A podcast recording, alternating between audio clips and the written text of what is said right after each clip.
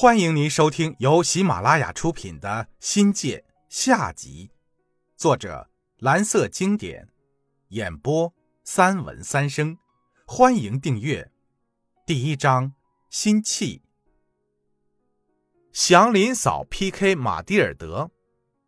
学校要进行一年一度的语文课本剧汇演，汇演其实就是比赛。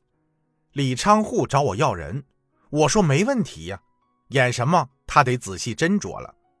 他说：“比较之下，演鲁迅的《祝福》更容易出彩儿。”于是我就提供了几个参考名单，确定人物角色是李老师的事儿。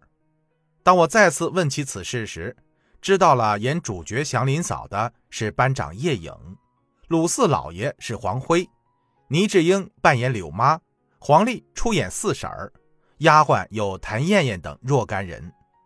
打酱油当灯泡的群演有熊雍正、陈辉、黄丽几位同学，连黄海丽、王春玉、维维等十几个学生也一起上了场。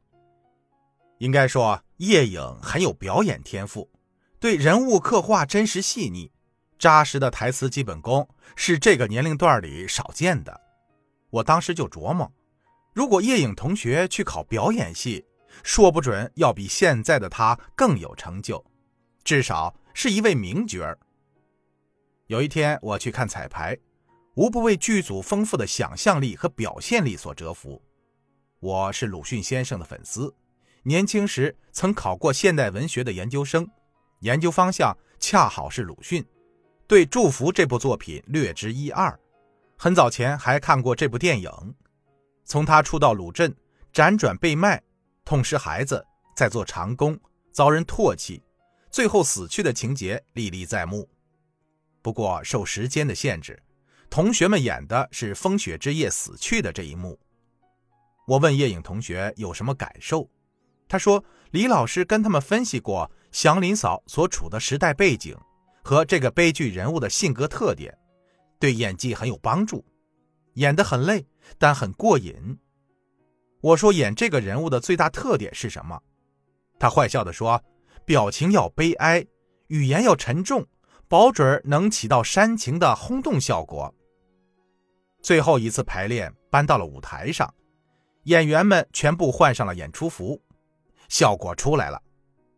背景是刘丽娜的杰作，白底粉彩，大雪纷飞里的老树、古屋，活生生的呈现在三张大纸拼凑而起的画面上。最搞笑的是祥林嫂的演出服。为了突出衣服的破烂不知哪个鬼精灵在右衣袖的弯曲处和衣角的下方粘贴上方方正正的白纸，方正的太规矩。不过台下看不出破绽来。叶影同学出场了，一个衣着褴褛、神情恍惚的中年女人造型出现在舞台上，她步履姗姗，口中念念有词，把一个失去孩子而绝望的情景。表达的是活灵活现，最后在无休止的自怨自艾中，让这位愚昧而落后的女人带着唠叨与悔恨离开了人世。几个群众演员通过不同场景的语言对话，很好的表现出人们最初对祥林嫂的同情，继而麻木甚至厌烦的情景。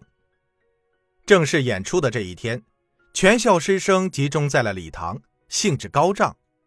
轮到祝福上场了，大幕拉开，夜影亮相，一句“我真傻”牵出了剧情，全场观众聚目凝神。童涛、英超、严少龙三位同学早爬到起落幕布用的架子上，一个个使劲的用扇子鼓风，撒下全班人用了一天时间才撕开积攒成的一麻袋泡沫，造成雪花纷纷的场景。极大的增加了演出效果。风雪飘摇中的祥林嫂，右手提篮，左手撑着拐棍，步态迟缓地漫步在冰天雪地里，脸上充满着惊骇，给人一种被践踏、遭迫害、受鄙视的形象。那苦大仇深的造型，至今仍让人印象深刻。整场演出。叶颖同学把人物出逃时的迷茫、丧夫之痛、失子之风、捐门槛之巅、风雪惨死之悲，淋漓尽致地展现在了舞台上。那低沉哀怨的念叨，骗取了同学们几把辛酸泪。最后，阿炳那悲泣的二胡应乐响起，祥林嫂带着对灵魂的怀疑，倒在了雪地里。全场结束，掌声阵阵。该剧以总分第一的成绩代表学校参加全市汇演。马蒂尔德是莫泊桑项链中的另一个悲剧式的人物，也是参加全校性的课本剧演出，不过是英语类的，由幺零八班上演。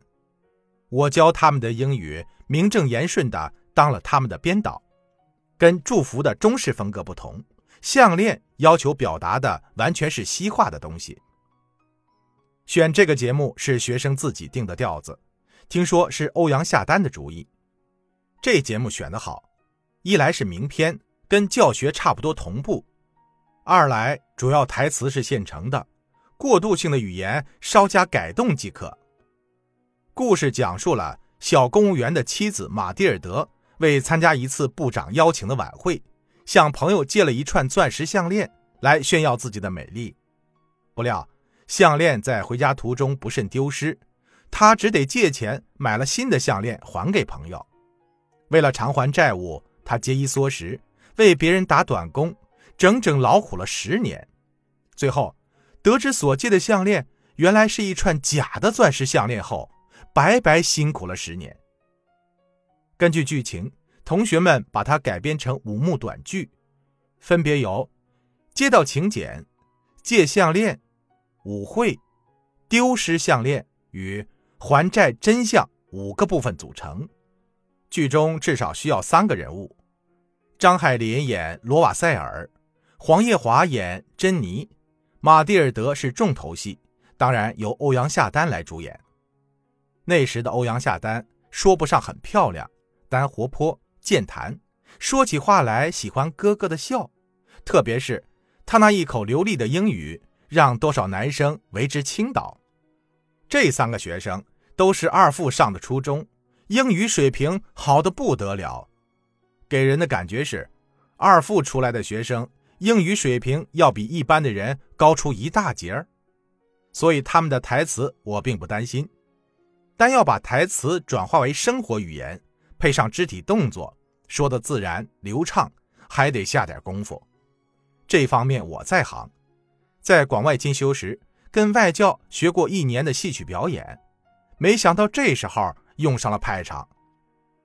第一幕需要珍珠项链、手链、首饰盒以及连衣裙，欧阳说是现成的，很方便的从他家里拿过来就是。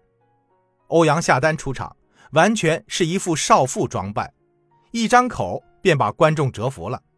他那标准的美式英语，发音准确，吐词清脆。连读中带点外腔才特有的鼻音，让人不敢相信这是出自高中生之口。那时的欧阳表演潇洒自如，具有很高的语言天赋，所以他后来成了播音界的头牌，是老天注定了的。到了借项链这一幕，人们眼前一亮，打哪蹦出个贵妇人呐？华丽的服饰配上闪闪发光的项链，观众席一片哗然。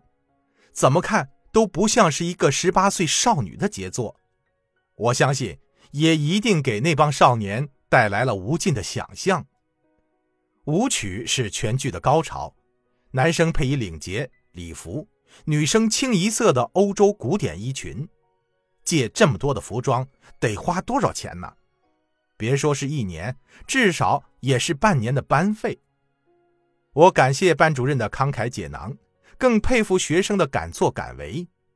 在我的记忆中，幺零八班比我们幺幺五班大气，不光舍得花钱，凡是追求完美的精神，你不得不服。要说的是最后一幕，黄叶华的角色演得更好一些，欧阳的表情和语言中不失惊叹和懊悔的成色，演技也是上层。无奈天生丽质。怎么装都装不出那又丑又老的马蒂尔德。听众朋友。本集已播讲完毕，感谢您的收听，精彩继续。